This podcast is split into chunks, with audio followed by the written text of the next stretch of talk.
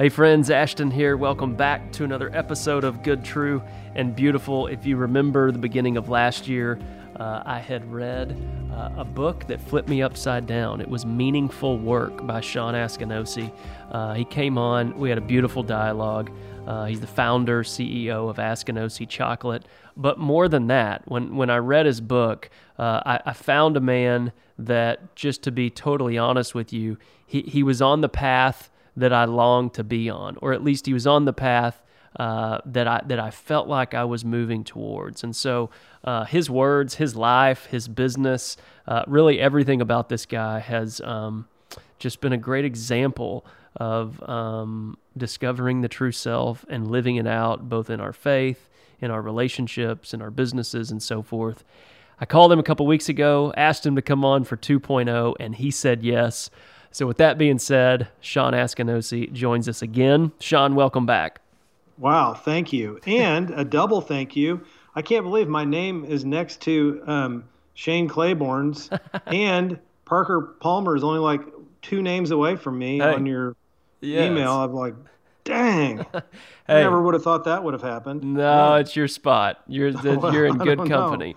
Know. I don't know. That's pretty that's heavy water right there. That's, well, that's cool though. It's been such a joy to have this space and invite people on like yourself to uh, share the good work that you're doing in the world and um, reflect on what we're all after, right? Something good, true, and beautiful. Um, for maybe our listeners that weren't here a year ago, we have grown since then. Um, how do you introduce yourself and your work in the world? Oh, you know, I I my current sort of surface identity is that as a as a chocolate maker, um, and but I really would say aspirationally that I'm a joyful participant in the sorrows of the world, wow. and that's really Mercy. where I hope that's where I hope my identities lie, and that's of course uh, from Joseph Campbell, and that's that's where I that's my aspiration. That's and your I hero's hope, journey. Hope, yeah, that's where I hope I can be on as many days as, as I can be. That's where I want to be. A joyful participant in the sorrows of the world. Is that right? Yeah. Wow. When were you able to find that verbiage? Speak that that from that. That place? you know, of course, um, even before I read Joseph Campbell, I'd heard that quote, and uh, I just I felt like that it really fit me because I'd always been looking for some way to articulate how I felt about felt about this kind of paradox of of both of embracing both sorrow and joy at the same time, and how great joy can come from the deepest sorrows in mm-hmm. our life. Mm-hmm. And uh, this um, this Joseph Campbell idea is a way for me to kind of articulate that and also uh, understand that it's not a one-time thing. Hmm. It's a it's a it's a practice, and it's a an awareness, and it's a way of seeing the world. I yep. think. Yeah, no doubt. So good. Well, I know our la- our conversation last year, uh, it was probably eighty percent chocolate, twenty percent uh, things we're going to get into today. We're going to flip that today. Um, but before we get into that, I, I, wanted to get a little recap on Askinosie chocolate. I mean, I go to DFW oh. Airport and we've got it in. Uh, we've got it there. I'm seeing it all over the place. Um, it's such a beautiful product, doing unbelievably amazing things in the world, and you get to do it with your daughter, which has to be a blast. Um, tell me, tell me what's the latest with uh, all things Askinosie chocolate. Uh, the latest is I just got back from the Philippines a, a couple of days ago. It was my 41st origin trip uh, wow. since starting the business, and and we have a new product that we launched last week. It's an 88% cocoa content bar. Let's we go. call it, yeah, we call it Super Dark, and it just came out. And then a few weeks before that, we released a collaboration bar with uh, Heath Ceramics, a really cool ceramics company in San Francisco. Uh, been around for a long time, and um, we have a brand new school lunch program that we're starting in the Philippines that we uh, launched when I was there a couple of days ago, and uh, we won a Good Food Award um, a few weeks ago uh, in San Francisco for um, one of our chocolate bars, a new one from the Amazon. So a lot a lot of things swirling around in the world of chocolate for sure. It's not about the chocolate. It's about the chocolate. That's exactly right. Thank you. if you haven't read the book, that'll make sense. Um, go get the book. Um, so, as I mentioned, kind of in my my uh, shoddy intro there, I stumbled over that a bit. Um, you're a guy I've look I look up to. You're it's like, hey, I want to be like that when I grow up in business, life, relationships. Uh, your purpose, uh, the the uh, your discipline uh, your routine, just the way you lead yourself has been very, very inspiring. Um, as you reflect on 2018 and move into 2019, I, I, you're a deep well, a deep soul, so I know I can go there with you. What What did 2018 teach you that maybe you didn't know uh, going into it? I'd say, you know, on the business side, um, and I really mix business and personal life together because yep. Uh, for an, as an entrepreneur, it's all the same for me. It's life. Uh, but I think if I was going to lean toward um, business and what I learned in 2018, it's that um, I my um, sense of uh, my my sense of needing to remain um, under, if the best way I can say it, under God's wing, His protection is was really reaffirmed for me. Hmm. And what I mean by that is, I don't. The, the company doesn't make a ton of money. I mean, we profit um, and we share our profits with farmers around the world, and we always have, uh, opening our books to them. Uh, but I don't have a huge line of credit. I don't make a ton of money. We don't have very many employees. We've got less than 20 employees. Um, I like it that way. Um, but back in the day, you know, I did make a lot of money mm-hmm. uh, as a as a lawyer. Um, uh, you know, 15 years ago or whatever, and and so, but what I was really reminded of this past year is that the a lot of money is not my path. Hmm. And you, you might think, well, gosh, Sean, you've been doing this for 12 years. Didn't you know that 12 years ago? Yes, I did. But but what I'm enjoying is is I like being reminded of it. And the way I'm reminded of it is by recognizing that I cannot be or think of myself as independent. And the and for me to be reminded of it is when I have cash troubles. Um, you know, uh, so if we have cash flow issues, which because we don't have a big line of credit, we have to be very careful with cash flow and we have to really manage it and forecast it. And sometimes I, I think to myself, oh man, this is really tight, especially in the summer when we don't ship a lot of chocolate and sell a lot of chocolate. And but it also happens to be a time when I have to pay for a bunch of cocoa beans in advance so farmers can go about their their harvesting and and set aside our beans. And so when that comes up, I I turned to prayer, hmm.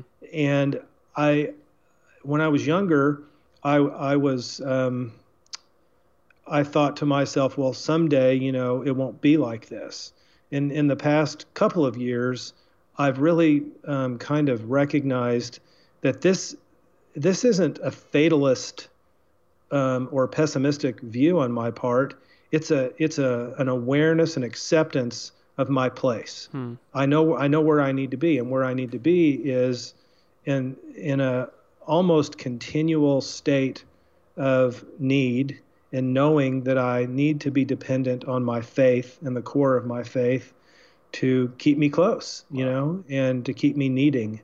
And for me, that just happens to sometimes have to do with money. The other thing I would say I learned in 2018 on a on a um, practice side is I, you know, for a variety of reasons, but my my meditation practice really deepened uh, in ways that I never thought possible, and uh, it really kind of all started after. Um, of all things, a Reiki treatment. I didn't even know what that hmm. was, and um, and um, a practitioner in Washington D.C. Um, did that, and it just really seemed to unlock a lot of things for me. And then for several months after that, my meditation, um, uh, I would say meditation and prayer life um, really just kind of opened up in ways, and it didn't last forever, um, but it was several months long hmm. of of just pretty pretty wild um, prayer and meditation times that I that I was um, I was appreciative of and happy to to be a part of. Well, I know you've um, you share in the book about all sorts of different prayer practices, centering prayer, prayer of examen, uh, lectio divina, um, and so forth. Was it was it across the board th- this new experience uh, across all you know practices, or was it in one specific arena? I think one one of the um, intentions of all of those prayers, of course, all of them, we want um, divine union with God, mm-hmm. and that is a place of resting in God's presence, as Father Thomas Keating used to say, and um, so what I found is I, I didn't I wasn't um, when this happened to me I wasn't necessarily practicing one of the or I wasn't using one of those tools. This was so um, how can I say um, the I could close my eyes and within a matter of seconds be off in another place. Hmm. And in other words, wow. I didn't have to use any tool. I didn't have to use centering prayer or Lectio Divina or any of that stuff.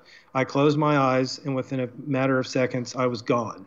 And wow. uh, listeners are going to think that I've lost my mind, but I no, can't no, no, really explain here. it another way. I can't explain it another way. And it, like I said, it kind of happened after um, this Reiki experience, and um, and it lasted for a few months, and it was a, a really amazing experience. Mm-hmm.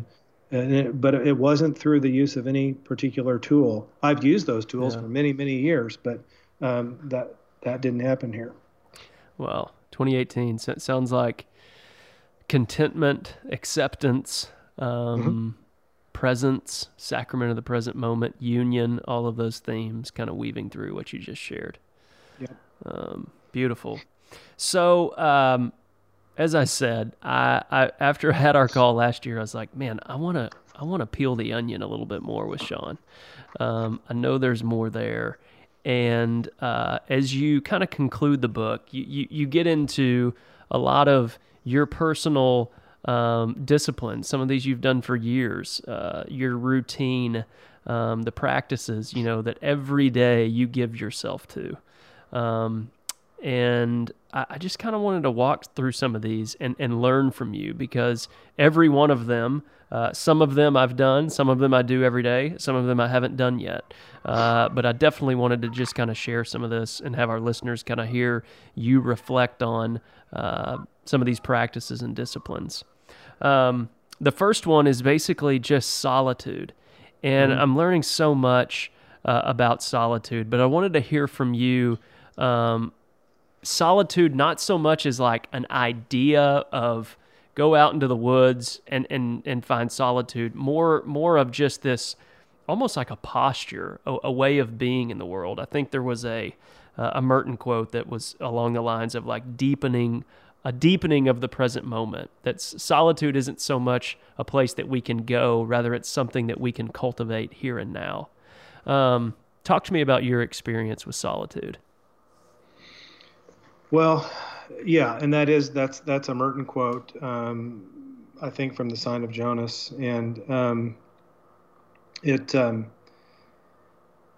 solitude is both of those things. So solitude can be um, well, one of the ways we can experience solitude is, as you said, out in the woods, and another way we can experience solitude is by a deepening of the present moment, and and but we know that we can also be out in the woods or on a retreat or in the wilderness and um, be distracted by mm. Instagram mm. uh, because we'll probably have a pretty good signal even in the wilderness. So there we're not. Then in which case we've we've um, kind of distracted ourselves out of solitude, and so I think that I th- so I think it's both. I think it's both things, and mm-hmm. I think mm-hmm. and, and and and what I mean by that is the the Merton concept, I think, can be a little bit squishy because it's hard to understand. And especially, I think, for people who are tiptoeing into this idea of solitude, that one of the ways we can we can um, experience the beauty of solitude is by being in a place of solitude. And so the, what I what I'm saying is there are there are things that we can do to our environment which will enhance the likelihood of solitude. So if we go somewhere um, maybe it's out in the woods or somewhere where we can't be distracted by technology or where we don't have a signal, which is getting rarer and rarer these days. But um, and if we maybe even set an intention about what we hope to achieve from the solitude before we go there, then for people who don't, you know, who haven't really experienced what we're talking about, then that's I think one of the best ways to do it is to is to kind of bake into the recipe in advance. Oh, this is what solitude um, yeah. looks like. And then once somebody kind of has that experience, then the notion, and really, honestly, this is also the the kind of hoped for goal in going on retreats. It's that if if we experience solitude, then the benefit of, of it will be both um, experiencing the present moment and all that it has to offer, and it will also have the benefit of um, something that that present moment and that solitude is something we can take with us hmm. and we can bring it back. So we can bring it back from the wilderness. We can bring it back from our time apart. And uh, same thing with a retreat. Often the benefits of a retreat are not while you're on the retreat. They're you know 90 days later um, when you've brought the retreat home with you. Yeah. And so uh, but let's also say that for listeners who think, well, solitude, that's a cool word, you know, I could really, I, I could like, I could really like that. And then when you get right up to the point of going to a place of solitude, it's kind of scary. um, yeah. And then when you get, when you get there, it's even more scary because there's a lot happening in our minds. Yeah. Yeah. The monkey mind can really um, really be very, very challenging for us. One of the most challenging things of all, I think. And you mentioned that you you said um, you know solitude being this place that you go to kind of calm the chatter uh, in in between our ears.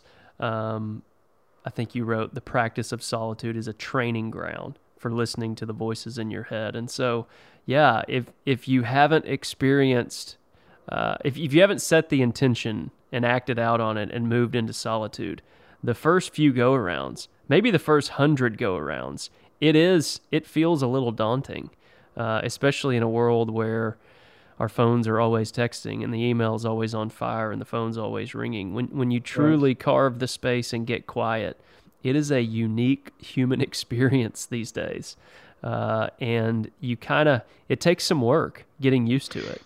It it takes some work, and depending on what your intention is going into it, like if you have some hoped for result, that can create a lot of um, yeah, yeah, yeah, yeah, frustration and dissatisfaction. Yeah, because careful with your agendas. Right, because it may not happen. Yeah. And the thing of it is too, you know, when when we're thinking of this, go, like when we're thinking of taking a time apart for solitude, um, you know, a lot of the times it's because we're in a place of suffering or we, we need some questions answered and we think, okay, I just need to go spend some time alone with myself and with my thoughts so I can get some clarity.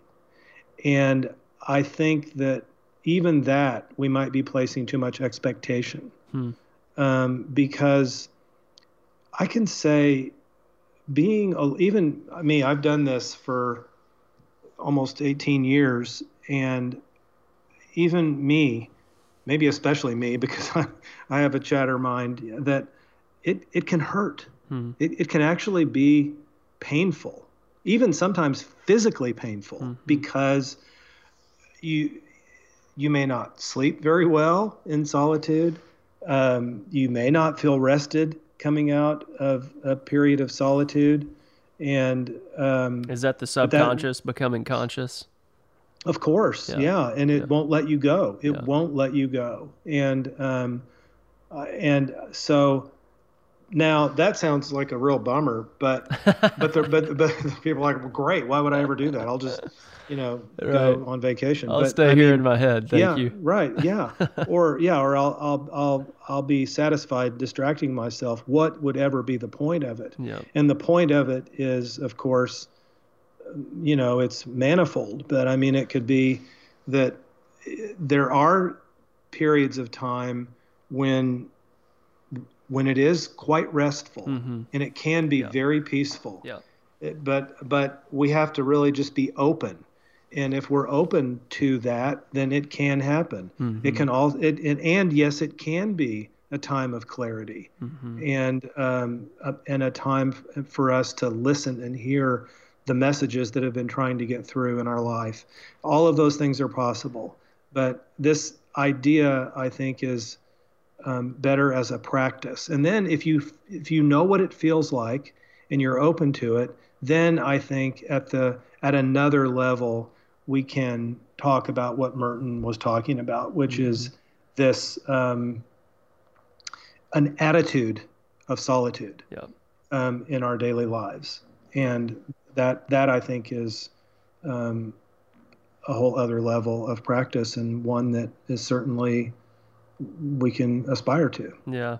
I think one thing that helps in in as you engage, as you step ankle deep into some of these ideas and practices of solitude is leaving the world of measurement, like leaving efficiency. Is this effective? Leaving a scorecard. Like did I win? Did I lose? Did it work? Did it not work? Yes. It seems Yes. like 99% not of the effectiveness, not of the efficiency, not of the points that you could gain in solitude, 99% of the beauty that transpires comes from the simple desire to be there. Like everything else takes care of itself. Right. Um, but if I if I can just have that desire to be there, then the work's going to be done to me. I don't do anything. It's all That's it- a great point. you know and i think that it's so hard to in our world to not have a conversation like this and and and kind of automatically go to well, what's it mean to win here how do i how do i get Yeah, the ball right. across the finish line in solitude there is no finish line there is no ball right, right. Well, and it, like I said, and, and uh, people are sometimes drawn to this because they think they're going to get answers. bingo yep And that's, again, one of those measuring tools that you're saying to avoid. And I completely agree with you. And I, but I say um, to people, just don't, this doesn't have to be complicated. Just take a walk. yeah You know, just take a walk and leave your phone behind. Yep. And the other thing, too, is I think because we're in this age of, um, there's, you know, probably, I don't know, 20 meditation apps and they all measure, oh, you get a badge today because you've meditated five days in a row.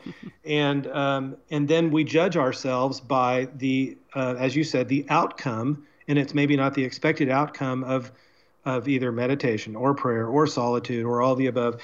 And so, but I think it's really, really important, something you said of just, it's, we don't have to do the work. The work is done to us. We have to show up. Yep. And as long as we are not judging ourselves, not creating this um, world of expectation, I think that it is totally fine and awesome for us to take a walk and for our mind to go a million places. Yep. It's fine.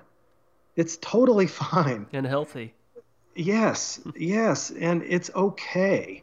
I and I, I think you know you listen to to Tara or Jack Kornfield or any of those people, and and sometimes we place really high expectations on ourselves, Mhm.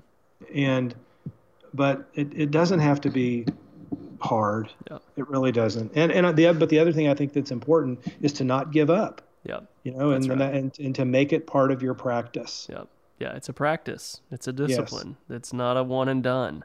Right. Um, yeah, absolutely. Um, well, you and I were speaking off the call, but this this book, "The Spirit of Disciplines" by Dallas Willard, I, I just began it. I think it's a a, a beautiful read in conjunction with uh, some of these these dialogues that we're having.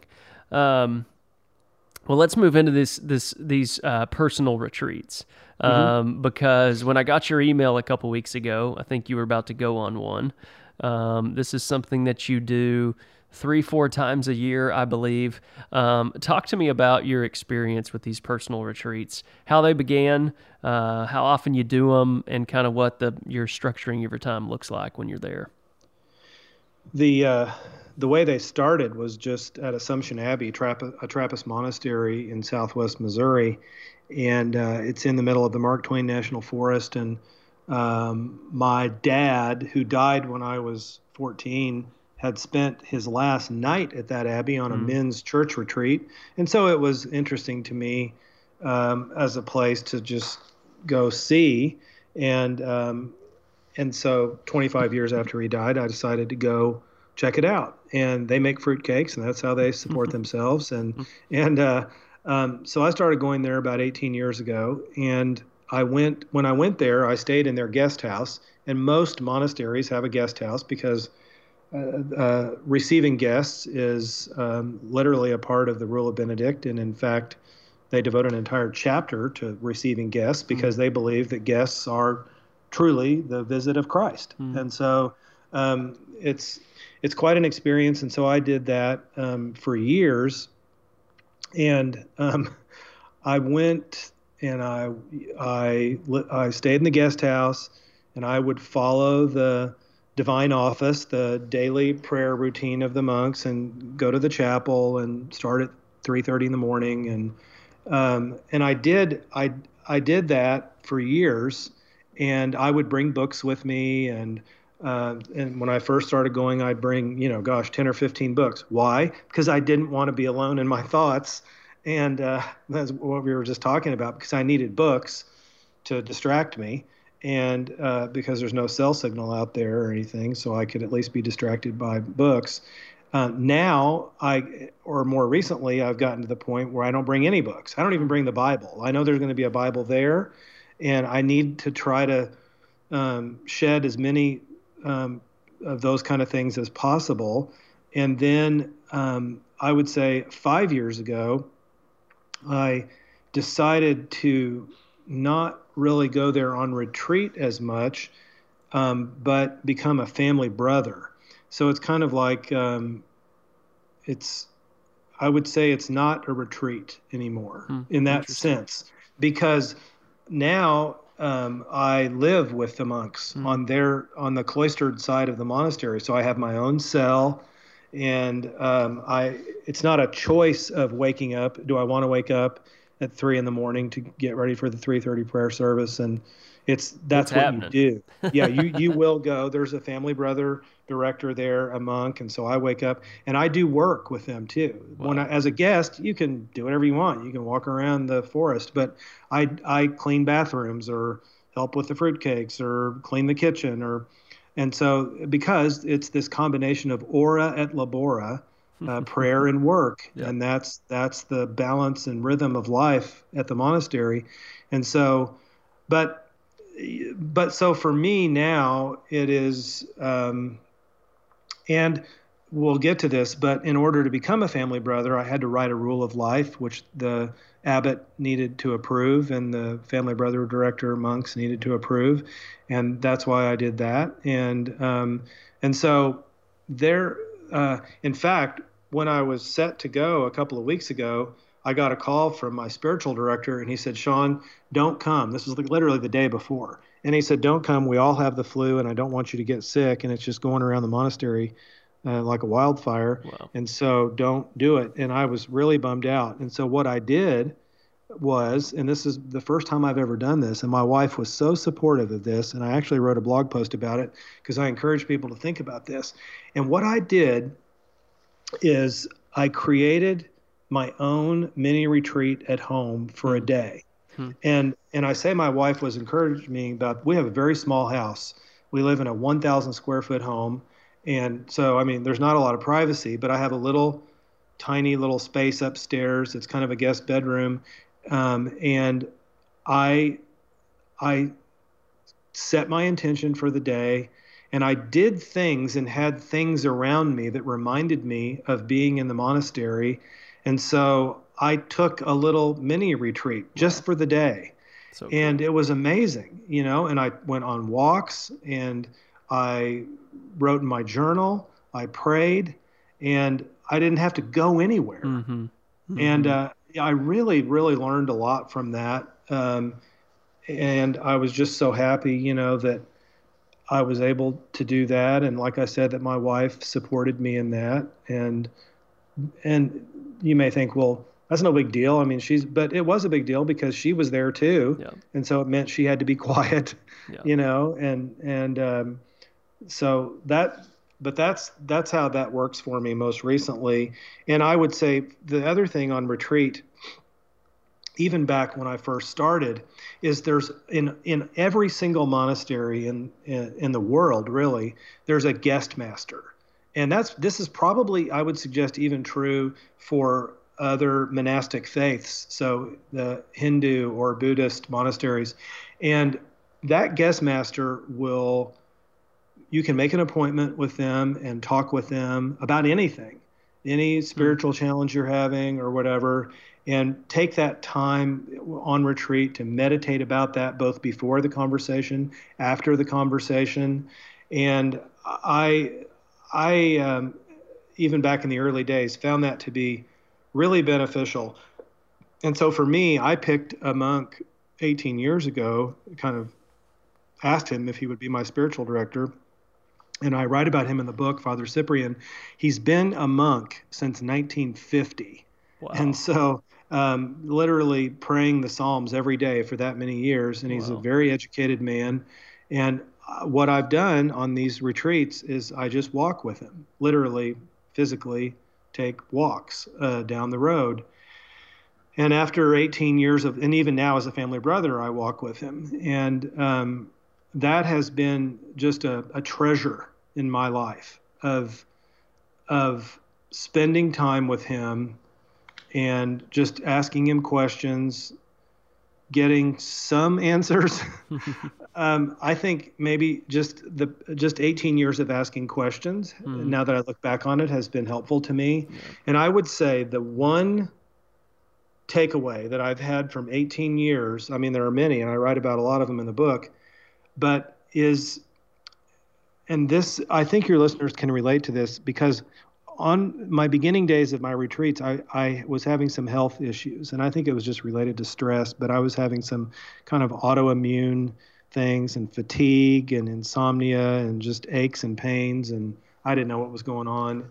And Father Cyprian really taught me about the Paschal mystery. Mm-hmm. And the Paschal mystery of, and I'm not Catholic, but it's a Catholic um, um, idea of the passion, death, and resurrection of Christ, and how we in our lives move through our own paschal mysteries um, from dark to light and dark again, or this idea of death and resurrection, or valley and mountaintop. And it's that that has really, really helped me over the years. And to just to be able to talk with someone about that and have somebody listen to me about the pain of the Paschal mystery and the challenge of it, and to know that even when I come out of the Paschal mystery, that it's going to happen mm-hmm. again mm, yeah. and again and again and again. And so I think that's one of the big things that I've taken away from these retreats. But anybody could do them, and you don't have to be a Catholic or even a Christian. Yeah, yeah. What a gift! I love it. Um, and so you mentioned uh, this rule of life that I think um, really kind of stems out from this brotherhood that you're now a part of. Um, that I mean, how how far back does the order go? A thousand plus years? yeah, the um, order the the they started in 1098.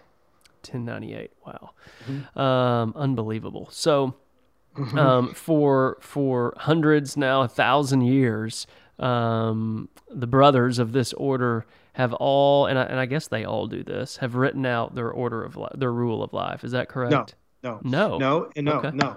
That that's for lay people. This is a lay thing. This is a lay okay. thing, and it's actually. Um, the rule of Benedict has been governing monasteries for 1500 years. So in 500, roughly 500 AD, Benedict, Saint Benedict, um, uh, wrote this governing document, which is based on scripture, of how monasteries around the world should be governed. And it's an amazing, it's, it's one of the longest uh, running, continually used management documents in the world. So you go find Trappist beer in Europe, they're running under the rule of Benedict. My abbey here, Assumption Abbey, is governed by the rule of Benedict. And it relates to everything, as I said earlier, about how guests are to be received, as to even down to the details of where the abbot will sit in the refectory. Wow. Um, and, and, and how during meals there's no talking, but someone is reading or you know all of this is and so they live by the rule of benedict and they they live by it as a spiritual practice so while there's really practical things in there like you know who does what but it's also a very very spiritual rule and so what lay people decided to do was say under the kind of guidance of a monastery can we lay people have a miniature version of the rule of Benedict in our own lives. And it's not one that all lay people follow, it's that the lay person will write their own that would be approved by someone at the abbey, whether it's the abbot or a family brother director. And so that's that is how that got started, and that's at least how I've uh, done my rule. Wow, wow! And so the the rule of life basically takes up, uh, or it's kind of broken down into four parts: prayer, study, recreation or enjoyment, and work. Um, you had to go through multiple drafts of this thing, right? It wasn't just uh, mm-hmm. you sketched it out and they said, mm-hmm. "Yeah, that's great, Shawn. Now, now mm-hmm. go do it." It you this was a a process of tweaking of uh, really, really multiple times going back. Um, and I think they were just helping you get to the why of things, honestly. Um, talk, talk, you know, just kind of walk through that scenario for us. The when I was going there on retreat time and time and time again, and so I started talking with them about becoming a family brother, and because I'm a Type A, you know, driven dude, and that hasn't changed at all. I don't care how many retreats I'm going to go on. I, am I'm fine with that. That's who I am. But so, which oh, parenthetically, it, and I talk about this in the book. Tara Brach tells this story about this uh, young monk entering a monastery, and he asks the abbot how long it will take for him to have an encounter with the divine, and the the uh, abbot says, "Well, you know, if you work really hard, you know, this could real or this could happen in 10 years." And the young monk said, "Well, what if I really work really really hard?" And he yeah. said, "Well, I'm sorry for you, it's going to be 20." and so that's me, you know. So I wrote I wrote my rule of life and I'm thinking, you know, these guys know me. I've yeah. been coming here for all these years and when I wrote it, they rejected the first draft and I wanted to say to myself, you know, hey, look, I've written you know, briefs to the Supreme Court. I've been, do you know who I am? Come on, just let me in. I mean, I've been, you guys know me, but yeah. they didn't. And I yeah. am so happy that they made me, you know, they, they whittled it down and they wanted me to truly understand, which I didn't in, yeah. in my first drafts. And it had to do with this concept of being and doing. Hmm. And it, it was because Father Paul, who was the, who still is the family brother director, a monk, he knew me and he knew that I needed help with that. And I'm so thankful that he didn't just cave yeah. because I was pressuring them to make me. That's even embarrassing as I say it. You know, come on, make me family brother. Just get it over with. Um, but but um, and but he really did. He helped mm-hmm. me with that, and I'm so glad that I, you know, was pressured to do it their way. Yeah, and so you know, I think the one thing that you would encourage our listeners is that. Um, in a world where we have so many choices and so many options and just the buffet every day that's presented to us this really this keeps uh, this keeps your options pretty narrow right like we always say every yes leads to 99 no's like you only have so many yeses you can mm-hmm. give in life and i think this tool has been a really clarifying uh, tool for you and your life and business and so forth it has, and I would say that this really dovetails with visioning and writing a vision for our life or for our business. And I learned that from Ari Weinzweig, the founder, uh, co-founder of Zingerman's Deli, and he's written a lot of books on visioning. And I would say is the really modern day father of visioning um, on for for businesses and hmm. and he's a, a good friend and mentor to me. And so I wrote my rule of life as if it was in the future, the way Ari taught me to do, and the way I do with, um, you know, school kids in Tanzania. And we use this tool over and over and over again because I was writing it as if um, it was in the future because it was the way I expected it to be. Wow. And um, so that, but you're right. This this rule has narrowed things down for me, but at the same time left openings for the possibility of um, for the possibility of change, but also spiritual development, of course, and growth. And as we were talking um, before we uh, before you pressed record, I think that because you and I live in this age of choice and we have so many options available to us to learn and grow spiritually and to deepen our practice and deepen the relationships that we have around us that sometimes it's a little bit overwhelming. Yeah. And what we tend to do if we have the money and time is pursue all of them. Yeah. And and of course all of them may very well in their own right be worthy, but we end up weighing ourselves down and um, we slow ourselves, I think, and and we we almost inhibit growth by mm-hmm. seeking so many of these mm-hmm. choices. And the other thing I would say about this too is, um, look, anyone can write a rule of life. I want to emphasize again, you don't have to be a Christian to write a rule of life. The idea is, can you articulate on paper what your governing document is and i we pick these areas. You could add others or take away prayer study recreation and work. And what will your life look like like? You know just what what are the anchoring principles that are bigger than you in in your life? And then even more particularly how do you how are you going to live that out in a daily weekly you know monthly way?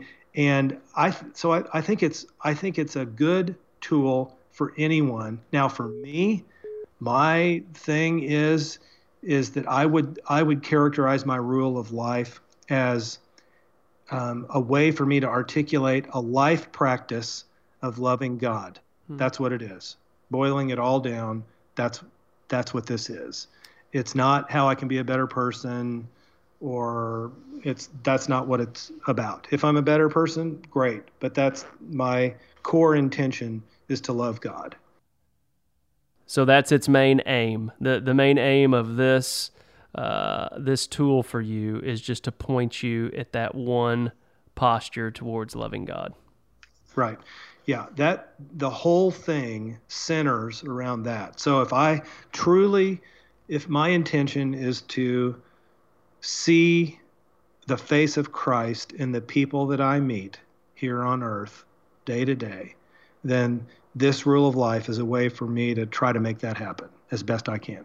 Well, well, well. Uh, for all of our listeners, uh, a few things I would encourage you to do. A, um, get Shawn's book, Meaningful Work. I'm telling you, whether you're in business or not, I, I promise you, this book will speak to you.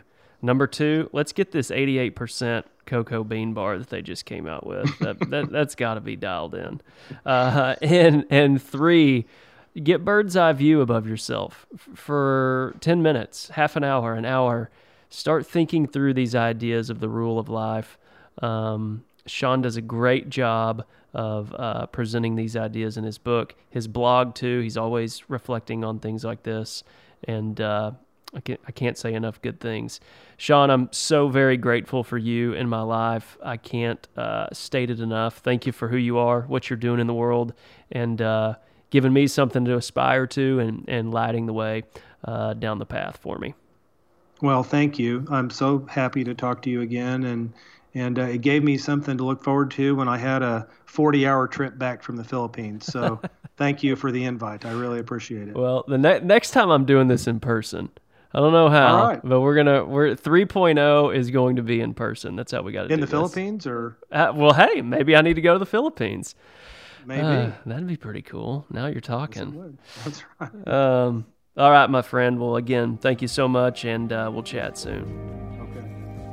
Hey, before you go, don't forget to hit subscribe right there on your phone. That's probably where you're listening. Uh, and if you enjoyed this, would you mind leaving us a review? One of the things that we're wanting to do is get this information out to as many people as we can. And we are finding that uh, when people leave good, true, and beautiful reviews, uh, that helps us get this information out more and more to people all across the world. I do not take it lightly uh, that you invite me to ride shotgun with you in your car.